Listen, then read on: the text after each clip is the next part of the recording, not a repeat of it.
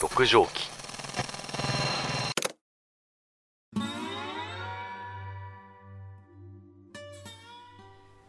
いやー、やばいんですよ、とにかく。もう今週はすごいのよ。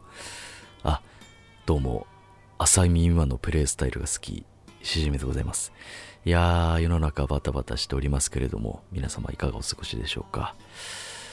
今週は結構私事の話になってしまうんですが、いろいろと嬉しいことが立て続けに起こってまして、まず一つ目が、Apple Podcast のあのトップページの新作と注目作品っていう、えー、まあ、なんていうんですかね、こう、タブのところに我が六畳紀の番組がピックアップされてるということで、本当に嬉しいですね。ありがたいです。えー、いやなので、まあ、そこから、まあ、新たにこの番組聞いてくださってる新規のリスナーの方も中にはいらっしゃるんじゃないかなというふうにね、こう騙されて入ってきて、騙されてっていうと良くないんですけど、嘘です、嘘ですって感じなんですけど、えー、ですけども、はい、あの楽しんでいっていただければとは思いますが、うん。いつも僕、音源をアンカーっていうアプリから、この、ポッドキャスト、いろんなプラットフォームありますけど、配信してるんですよ。そのところ、アプリを見ると、いつも聞いてくださってるリスナーの方の情報っていうか、まあ、どういう、えー、まあ、その、プラットフォームから聞いてくださってるのかとか、何人聞いてるのかっていうのが分かったりするんですけど、2、3日前から、こう、ガンってこう、上がってて、で、俺なんか悪さしたかなとか、悪いことしたんじゃねえかとか、あとは、まあ、ありがたいことに他の番組さんで話題に取り上げられたりとかしていただけると、こう、たまに上がったりするんですけど、なんかあったのかなと思って、こう、まあ、過ごしてたんですけど、そしたら、あの、ある方から、あの、リークしていただいて、あの、アップルの、ポッドキャストのトップページのところに、新作と注目作品載ってますよってことで、えー、いただきまして、それ見てみたら、まあ、周りの番組もそうそうたる。メンツの中に、ポッと、この、なんかアホ面したサムネイル僕のひょっとこのお面かぶったアホみたいなサムネイルが載ってて、しかもサブタイトルがセクシーダイナマイト武蔵野編っていう、もう今全然ブレブレなんですけど、そのサブタイトルとか。もう恥ずかしい恥ずかしいと思って。やってるんですけどね。まあありがたいですね。まあこれも、えー、一重に、あの、普段聞いてくださってるリスナーの皆様、えー、のおかげだと思っております。本当にありがとうございます。えー、あとは、これってアップルのその関係者の方に聞かれてる可能性があるってことですよね。なんか自動的に行くってことでもなさそうですしね。で考えると、あの、僕はアップル大好きです。はい。アップル大好き。もうエアードロップもビュンビュン使ってますよ。えー、ってことで、媚びを わかりやすくってますけどね。えー、ほんとこれはいいチャンスですよ、これは。チャンス、チャンス、チャンスっていう、もう、ジーミーワールド的には、状況なんで、もうなんか面白いこと言わないといけねえな、今回は、とかっていろいろ思うんですけど、全然思い浮かばないですね いやー、まあ人間ね、もう、ポッとね、こう、大爆笑、爆笑王になれるかっていうと、そんなことはないので、普段通り、いつも通り行こうと思いますけど、ねえ、もう、浅見山のプレイスタイルが好きとか言ってる場合じゃないですよ。もう、すぐ降ろされますからね、ああいうところ。なんかね、あの、やばいこと言っちゃったらね、なんてもう言っちゃってるんですけど、すでにね。手遅れなんですけど、はい。まあ、そんな嬉しいことがまず一つありました。はい。で、もう一つ、すごいでかい出来事なんですけど、あの、私、えっ、ー、と、転職が、えー、こう、転職が何て言うんですか、決まったというか、その、まあ、新たな職場が、えーまあ、決まりまして、えー、いや、大変こう嬉しい状況でございますね。はい。なので、もう嬉しいことが2つ立て続けに、こんなに人生の中で嬉しいことが連続で起こるってことがないんで、もう怖いですよね。もう明日死ぬんじゃないかなみたいな反動で。ペペローションに足を取られてとかさ、思っちゃったりするんですけども、家の中でじっとしてようと思いますけどね、もう静かに一人相撲とかもやんないで、うん、こうと思うんですけどね。ペペローションとか撒き散らしてないから大丈夫かな大丈夫ですね。あの、ちゃんと神棚に、あの、埃かぶ、埃かぶってるっていうか神棚にペペローションありますね。僕を、今目が合いました、ペペローションとね。なんですけれども、はい。まあ、話戻りまして、あの、転職が決まりまして、うん。本当にめでたいんですけれども、うん。まあ、大体この1年間ぐらい、緩やかに転職活動っていうのはしてたんですけど、まあ、なかなか自分の思うこうやっぱり仕事っていうのは結構ねその人生の中でも割合を占める大事なことなんで、えー、まあ、ある程度自分の中であここだっていうところがないとなかなかねこうなんとなく映るってこともね難しいじゃないですか。なので、まあ、何社かこう面接とかに行っていろいろお話とか伺ってたりしてたんですけどなかなかいいところがなくて、さすがに、まあ、社会人、僕も、まあ、まだまだ、青2歳ですけど、数年間勤めて、面接とかで会社行くと、あ、ここちょっとやばそうだなとかって、なんとなく雰囲気が分かったりするじゃないですか。うん。やっぱ何年か勤めてると仕事とかしてて。うん、なので、こう、うん、違うなと思って、で、なんか断りの連絡入れるのも、あれだし、もう、なんか、やばいなって思った瞬間、もう、はい、やめますって言いたくなっちゃいますよね。面接とかすると。話とか聞いててね。僕は嫌だっつって、平出ちゃんみたいにもう踊り出したくなるぐらい、こうトーンダウンなんかする感じがする、したりとかしてましたけれどもね。うん。で、で、その、転職エージェントっていうのに、まあ、今回転職活動する上で、あの、何社か登録して、その、エージェントさんとかといろいろやり取りをしながら、まあ、会社とかもこう後半の方は決めていただいたりとかその探していただいてやったんですけどやっぱり、うん、プロフェッショナルの方にお願いするというか、えー、協力してもらった方がメリットが多いなってすごい思いましたね今回、うん、まずその、まあ、求人僕が良さそうな求人探してねわざわざ持ってきてくれるわけですしあとは面接対策ですよね。うん、その、まあ、何日か、その面接の前に、エージェントさんに電話もらって、えまあ、次はこの会社を受ける予定だと思うんですけど、志望動機とかどういうふうに考えてますか？みたいな感じで、まあ、模擬面接じゃないですけど、まあ、電話越しにいろいろと志望動機で喋るわけですよ。まあ、ゾウさんよりもキリンさんのがもっと好きですみたいな感じで喋って、こう、それからまあ望むんですけどやっぱアドバイスもらった方がその第三者というか、うん、の人の目があった方がやっぱりいいですよね。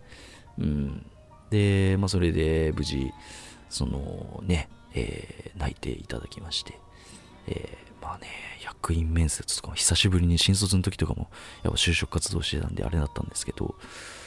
役員面接っていうのはめちゃくちゃ緊張しますよね。本当にゼーレみたいな、モノリスみたいな、こう、ゼーレグループの全体の、こう、概要を話しますと、みたいな感じですよね。重鎮みたいな人が、こう、お話ししてたりとかして、もう僕はもうガガタガタしてるわけなんですけど、で、まあ、御社に入りたいわけは、あの、何々わけですよ、みたいな、こう、僕は、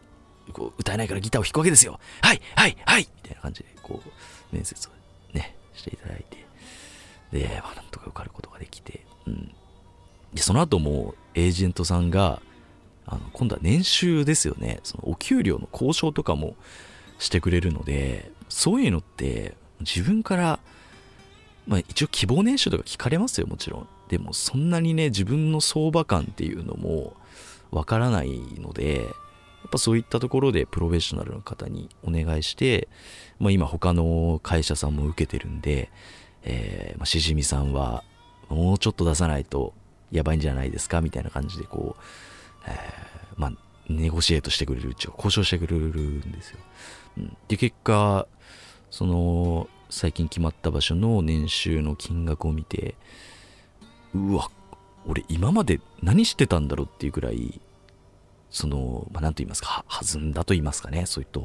えー、まあ、全然あの、世の中的には全然なんですけど、うん。で、まあ、その角砂糖5個からまあ巣甘1個ぐらいに上がったと思うんですがなのでこれもね自分一人だったら全体にそういうものは無理だった交渉っていうのはと思うとありがたいなっていうふうに思いますよね。うんまあ、実際に、まあ、新たな職場決まって働くことになるんですけど、まあね、実際その職場がね今までよりもね悪い悪いっていうとね人それぞれこうあると思うんですけど見る部分はねこう仕事の内容があれでも給料高ければいいって人もいればやりがい求める人もいますしあれなんですけど、うん。まあ、でも結局もう職場の人間関係とか直属の上司とかの相性にな気がするな俺は。うん。今までいろいろ仕事をしてきて、うん、もちろん会う人とかも会わない人とかもいろいろ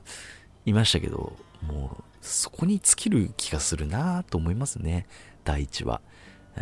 もうなんか楽しい人と一緒に仕事できればつまんない仕事内容でも楽しかったりしますからね僕的には、うん、なのでもう入ってみないと分かんないというかそればっかりしはもう就職ガチャですよね。本当もう振ってみないと分かんないっていうか開けてみないとねって感じはしますけどね。うんまあそんなこんなでえー、無事決まりましてえー、ありがとうございますって感じなんですけれどもね。はい。でまあ親に就職というか転職先が決まったというふうに、まあ、電話して報告したら、まあ、喜んでくれてて、よかったね、みたいな感じでなって、うん、で、いろいろと、その、俺が若い頃は、みたいなね、最近親父も何年か前に還暦というか、そのね、えー、まあ、定年になって、まあ、再雇用なのか、なんかいろいろわちゃわちゃしてますけど、まあ、そういう年金生活みたいな、こう、リタイアした感じなので、まあその俺が若い頃はみたいな。今まで聞かなんか聞いてこなかったような話とかもしてくれてうん。この年になってくると親ともなんか一つのこう友人というかそういう感覚で話せるようになった感覚はしますねやっぱ社会人になって、うんまあ、そういったまあこう危ないと思ったやつからは逃げろとか、まあ、親父なりのなんか社会人のなんていうかね、ノウハウみたいなのをこう聞いたりとかしてましたけどもね、なんですけど、最後の最後で、そのお前は最近どうなんだみたいな。え、な、何が？みたいな。いや、その、まあ、結婚じゃないけど、なんか彼女とかいねえのかって言われて。うわー、今までいい感じだったのに、かけてくんな、圧をと思いながらね、まあまた、一難さんって一難というか、一難なんじゃないですけど、まあそんな、えー、最近でございました。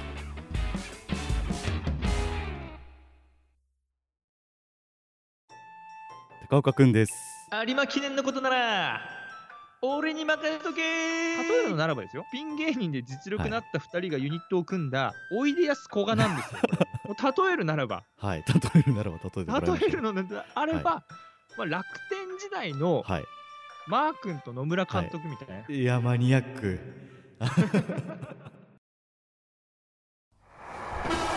六条記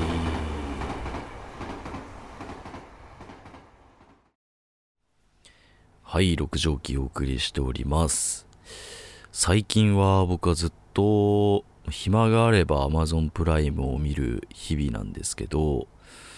中でもドキュメンタルがめちゃくちゃ面白いんですよね。うん。まあ皆さんほとんどね、ドキュメンタルってもご存知だと思うんですけど、簡単に説明すると、まあ、まっちゃんがこうホストを務めて、えー、で、芸人さんが毎回10人、えー、まあ、吉本興業中心にチョイスはされてるんですけど、えー、まあ、他事務所の芸人さんとかもいろいろごちゃ混ぜで、えー、まあ、一つのこう密室というか、部屋に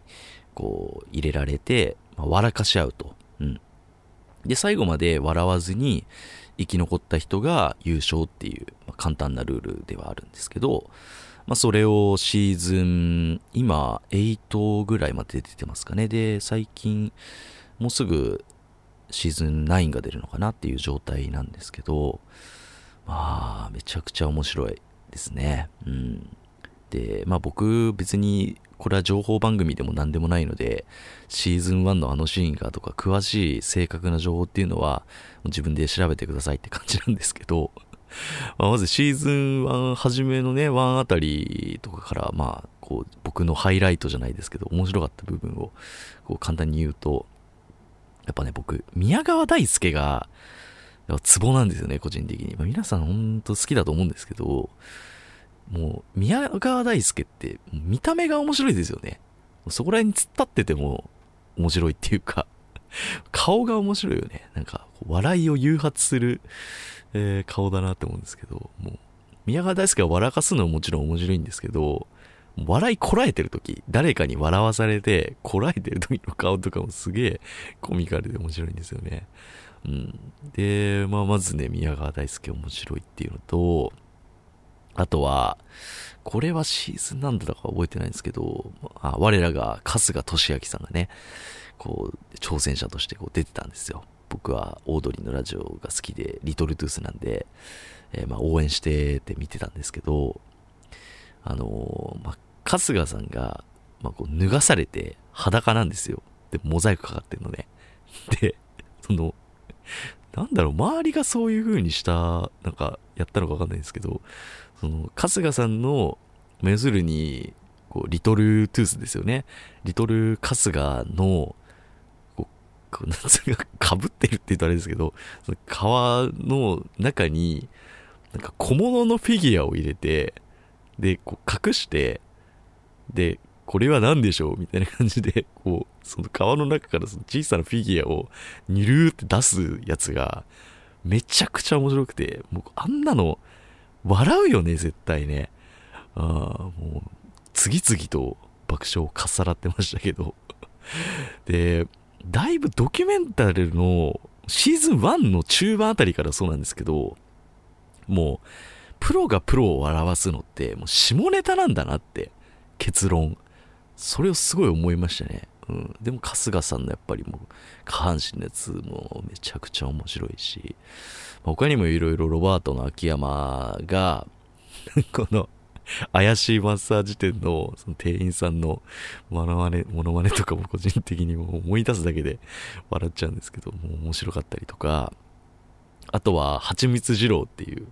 えー東京ダイナマイトだったかな？の、はちみつ二郎のキム・ジョンナムのモノマネとかもめちゃくちゃ面白いし、いろいろありますよね。まあ、ほんといろんなあらゆる手段を使って笑わせるんですけどね。うん。あと、なんといっても、ハリウッドザコ史上、あれはめちゃくちゃえぐいですよね。あまあ、ほんと、もう、ハンマカンマで有名ですけど、まあ、いろいろモノマネとか、まあ、いろいろ小物を使って笑わせたりするんですけど、中でも僕が好きなのは、あの、ワイシャツを、白いワイシャツだけ着てさあ、桜井勝利したぞっていうのがめちゃくちゃ面白くて、はっはっって、はっはっってずっとやるのがすっげえ面白いんですよね。いや、ぜひ見てほしいですね。もう全然桜井さんの要素がないのが面白くて。もうワイシャツぐらいしかもうヒント、ヒントっていうかもうその取っかかりがないんですよ。全然ひたすら、はっはっってやって、その、もうフットの後藤が笑いをこらえる、あの顔とかもすっげえ面白くてね。うん。で、あと映像とか、その、携帯とかスマホを使って動画を流して笑わせたりするんですけど、まあ、そういう時のなんかこう霜降り聖夜のもう我慢がこらえきれなくて 笑っちゃう感じとかもすげえ面白くて、うん、やっぱりプロの芸人さんってすごいなって思いますよね、うんまあ、途中からもうお下劣お下劣ですごいんですけどね。ああでも本当プロが本気出すとああなんだろうなってね思いましたけどね、うん。まあ、ぜひぜひ皆さん見てほしいんですけどドキュメンタルね、うん、でその、まあ、日本版のドキュメンタルが、まあ、結構シーズン9まで出て人気なんですけどその Amazon の中にその海外版ドキュメンタルっていうのもあるらしくて現在そのメキシコとオーストラリアの、えーその海外版ドキュメンタルっていうのがあってで海外のお笑いって全然馴染みないじゃないですか、うん。まあ、日本がお笑いっていうのが結構その発展してる発展してるっていう表現が合ってるのか分かんないんですけどまあまあまあそんなね島国ですし、まあ、日本人しか日本語使わないので、まあ、主な笑いっていうのはこう国内の笑いがほとんどだと思うんですよ、うん、有名なコメディアンって言ったら誰だろうね。まあミスター・ビーンとかそういうレベルになってくるんですかね、えーだと思うんですが、うん、でふと海外のこうお笑いってどういうお笑いなんだろうなっていうのが気になって、えーオーストラリア版のドキュメンタルの、えーラストワンラフィングっていうタイトル、うん。の、えー番組を見てみたんですよ。うん、でそしたら、ルールは日本とほぼ同じで、まあ、大体10人ぐらい同じ部屋に集められて、そのオーストラリアのコメディアンたちが笑かし合うんですよ。で、ホストは、えーまあ、日本だと松本人志なんですけど、えーオーストラリアのところはなんかね、女性の方がホスト務めてて、なんか女優さんとか、まあ、なんかコメディ女優みたいなのをされてる方で、まあ、イメージ、まあ、上沼恵美子さんみたいな感じなんですかね。うん、まあ、おそらく、こう、女芸人さんで、えーまあ、面白い方、有名な方みたいな感じでこうやってるんですけど、うん。で、まあ、その、えースタートして、まあ、時間内に、こう、お互いに、こう、笑かし合うんですよ、みんなで。で、まあ、いろいろ初めは、様子を伺ったりとか、まあ、ちょっと小ボケかましたりとか、部屋の中のものとか物色して、こう小ネタ挟んだりとかしてるんですけど、国が変わっても、これすげえなと思ったのは、やっぱ霜がね、やっぱ強いんですね。うん。で、その他にもね、いろいろ面白い点が何個かあって、その、日本だと、その主な笑いの種類っていうのは漫才とかコントとか、えーまあ落語とかいろいろありますけど、その、国外だとスタンドアップコメディっていうジャンルがあるんですね。えーこれもね、なかなか日本だとそういうのがないので、えー馴染みがないと思うんですけど、イメージ、なんか TED みたいな、あの、よくそのステージに立ってプレゼンテーションとかをするじゃないですか。えー人がプレゼンテ、えープレゼン、プレゼンテーター？えーまあまあまあ、その発表する人が、なんか、こう、突っ立って、で、なんか、こう、ヘッドセットみたいなマイクつけて喋るみたいな。ああいうイメージで、こう、お笑いをするっていうのがあるんですよ。うん。で、そのオーストラリアの中にもスタンドアップコメディで、えーやっている人とかも参加していたりとか、あとはハリウッドザコ師匠みたいな人とかもいるんですよね。うん、だからまあいろんな方がいると。で、下ネタの面白いところでいくと、その、なんて言うんですかね、えーなんかジャケットに、その、まあオーストラリアだと何？キャンベラ。キャンベラを、キャンベラ、キャンベラ、例えが悪いな、難しいんですけれども、まあその、ブツですね、男のブツを、の、えーなんかこう、玩具みたいなやつを、なんかめちゃくちゃ、その、西城秀樹みたいな感じで、こうぶら下げてるんですよ。で、いきなり登場して、笑いをかっさり、かっさらったりとかして、えーあとはなんかもう、ベロベロに酒を飲んで、ちょっともうなんか、こう泥酔してるグロッキーになってる 女の人がいたりとか、まあめちゃくちゃで、どんどんどんどん、やっぱ下品な方に、こう寄ってくんですよ。うん。で、その、スタンドアップコメディの人も、いろいろ笑わせたりとかして、で、格好とか身なりもね、スタンドアップコメディの人ってスーツでこうやる人とか、まあ、ラフな格好もする人ももちろんいるんですけど、まあなんかスーツでこう、着てる、まあなんか、お笑い紳士みたいな、こう、イメージのスタンドアップコメディの中年ですかね。えー、まあ、イメージ誰だろうなまあ日本で言うとタモさんみたいな位置づけなのかな。まあ結構年いってて、えー、まあなんか紳士みたいな、こう、変態紳士っぽい ような感じの人がいるんですけど、その人が、えーその、写真を取り出して、まあ、その写真が面白おかしく加工されてるみたいな、ようなお笑いとか、これも結構日本とかでもやったりしますよね。そういう写真芸みたいな、えーやつとか、イラスト芸みたいなやつをやったりとかして笑わせたりとか、えーまあ、お下品な笑いとか、知的な笑いとかも、えーいろいろ、まあ、混ざっていると。うん。で、最後に、まあ、徐々に徐々にこう削られていくわけですよ。うん。で、中には、あの、ひよって全然笑わせないやつとかいて、やっぱそれは日本と一緒で、こう、嫌われるんですね。お前ひよってんじゃねえよみたいな感じで。とかあったりして、まあ徐々に徐々にこう削られてって、最後残ったのが、えーそのスタンドアップコメディの、まあ、ちょっと中年の、えータモさんみたいな人と、えーハリウッドザコシショウみたいな、さっきのその物をいっぱいぶら下げたような、こう、なんていうんですかね、もう、クレイジーな おじさんみたいな、ハリウッドザコシショウみたいな人の一騎打ちになったんです、最後。うん。で、もう二人で思いつく笑いという笑いを全てぶつけ合うんですけど、やっぱりもうどっちも強いんで笑わないんですよ、なかなか。でも後半の方はもうドロッドロになりながら二人でこう笑かし合ってて、で、もうスタンドアップコメディの人も、もう下ネタを言いまくったりとか、もう最後はやっぱり、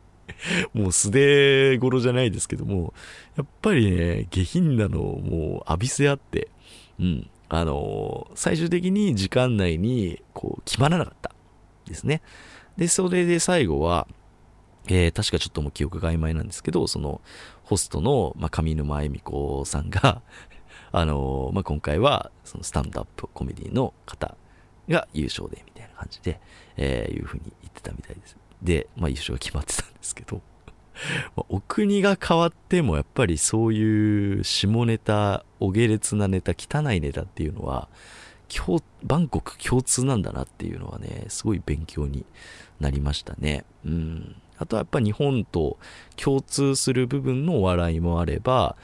えーまあ、違った部分、そのスタンドアップコメディっていうジャンルのなんか人がいたりとかっていうのは、なんかこう勉強になったりしましたね。うん。結構海外だと政治のことについて、こう、なんかブラックジョークみたいなのをかましたりとか、あとは、まあ、オーストラリアとかアメリカもそうですけど、やっぱいろんな人種の人がいるんで、そういった人種間のその笑いみたいな、こういじりみたいなものとかもやったりするのが日本と違うかなと。で、逆に、日本独特の笑いっていうのは、結構内輪ネタですよね。うん。吉本芸人さんとかの間だと、例えばなんかせいやさんがこう、ボロンって出しちゃって、なんかニュースになって、ズームでとかっていう、例えばその前情報っていうのをみんな知ってるわけじゃないですか。で、それでなんか、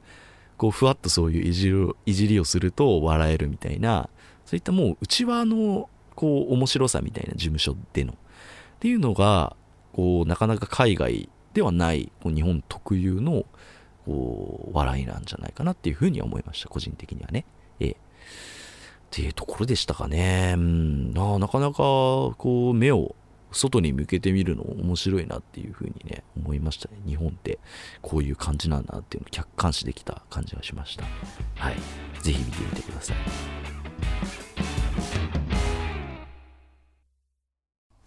6畳機が1点、6畳機が2点、6畳機が3点、6畳機が4点。はい、お送りしております。あのー、上手、下手って皆さんご存知ですか？ああのーよく舞台とか、こう、いろいろありますけど、歌舞伎とか、あとは何がある舞台でやるの？まあ演劇もそうですし、えーまあいろいろこうステージ上でやる、こうエンタメを見てる方っていうのはもちろんご存知だと思うんですけど、うん。で、わかりやすく言うと、えー観客側から、まあ、ステージを見たとしましょう。で、えー観客側からステージを見て、左側が下手、で、右側を上手って言うんですね。うん。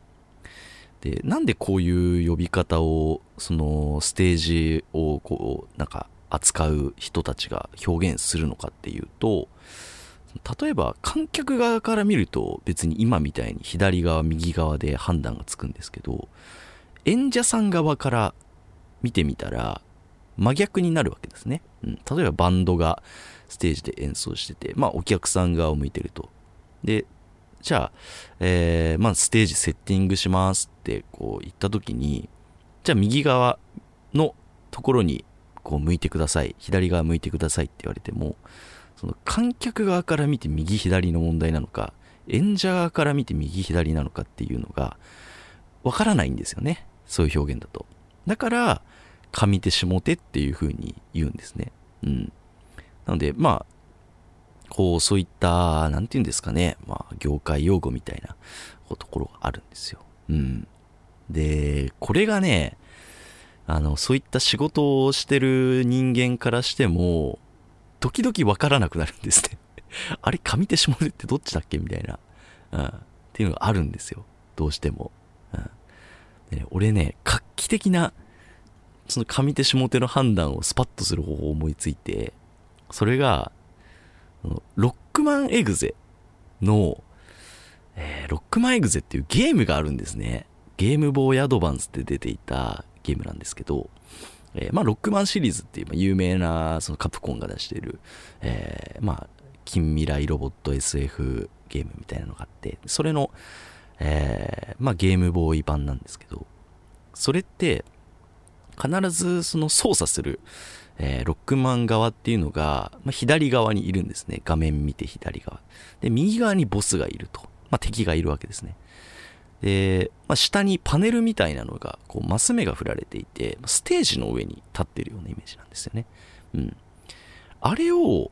その、実際の舞台の上で想像すると、めちゃくちゃしっくりくるんですよ。うん。まあ、ロックマンを知らない 方はもう致命的なんですけど、この、ね、えーアイデアっていうのは。うん。でも、まあ、例えば星の、えー星のカービィとかでも大丈夫ですよね。えーカービィ側が、えー下手。で、ボス側の、その、なんで、あの、機能、デデデ大王でもなんでもいいんですけど、あ、でもデデデ大王は、動き回るか、あいつは。あの、木みたいなキャラクターいますよね。あれは必ず右側にいますよね。ああ、だから、カービィじゃ成り立たねえのか？動き回るキャラとかいたら、ダメですね。だやっぱロックマンだ。ああ。なんでロックマンエグゼ。で、やっぱ見ないといけないですね。うん。で、必ず、その挑戦者側というか、えーっていうのは、やっぱ左側から現れる、下手側から現れるんですよ。うん。なので、えーなんか舞台袖から出ていく時っていうのは、えー下手から出ていくことが多いので、まあ、そういう感覚っていうのも、こう、エグゼの場合は当てはまるんですよね。奥に敵がいて、手前に自分がいるみたいなね。ステージの袖から見た時なので、まあ、これをね、ツイートしてみたんですね、ツイッターで。うん。上手下手がわからなくなるときはロックマンエグゼを想像してみましょう。ボスがいる側が上手ですと。で言ったら、その手の関係者の方から、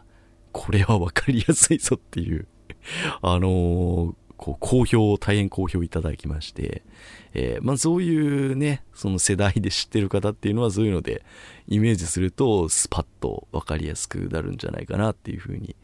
思いますね。うん。あの、この上手下手問題で僕思い出があるんですけど、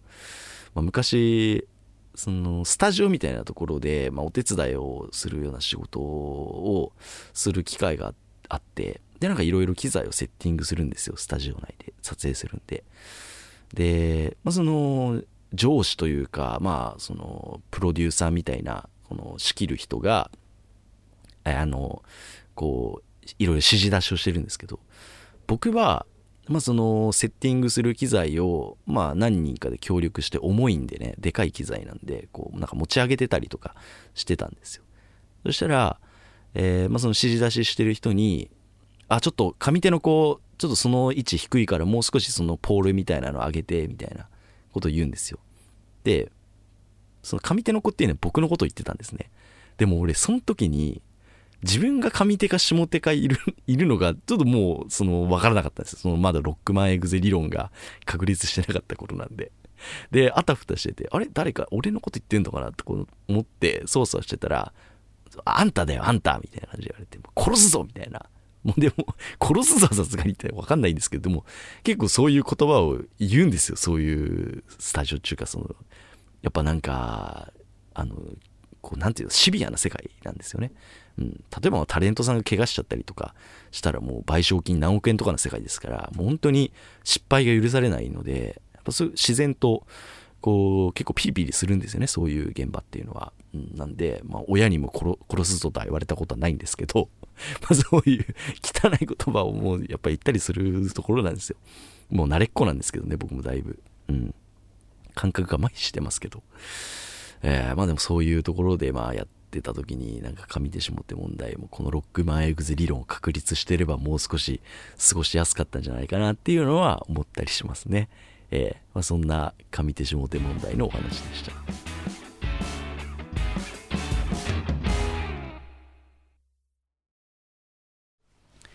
はい、エンディングです。本日は冒頭が、えー、Apple Podcast のサイトに取り上げていただきましたというお話と、転職決まりました。ありがとうございます。話。そして、メインがドキュメンタルと上手下手ロックマンエグゼ理論のお話でした。いやーね、えー無事転職決まりまして、とりあえず安心しております。うん。で、まあそうね、給料も、えーちょっとね、上がりましたんで、夢が広がりますよね。うん。まあ僕は都内に住んでるんで、車とか欲しいっていう欲とかは全然ないんですけど、そうね、やっぱりポッドキャストをしてて、もっとこうだったらいいのになって思うのは、防音というか、まあ、鉄筋コンクリートでもいいのかなその音を気にせずに収録する環境っていうのにすごい憧れますよね。ええうん、まあね、今でも別にいいんですけど、でもね、笑ったりするときに、ちょっとね、思いっきり笑えないんですよ。うん、ちょっとこのデューって、いつもね、ごめんなさいね、笑い方気持ち悪くてね、自分でもキモいなって思いながら聞いてるんですけど、そういう風になるんですよ。うん、あの、周りの方だともう下の階の人にいびきが寝てる時に聞こえるぐらいのね、木造ですから、ええ なので、もう大家さん隣に住んでるんですけど、俺の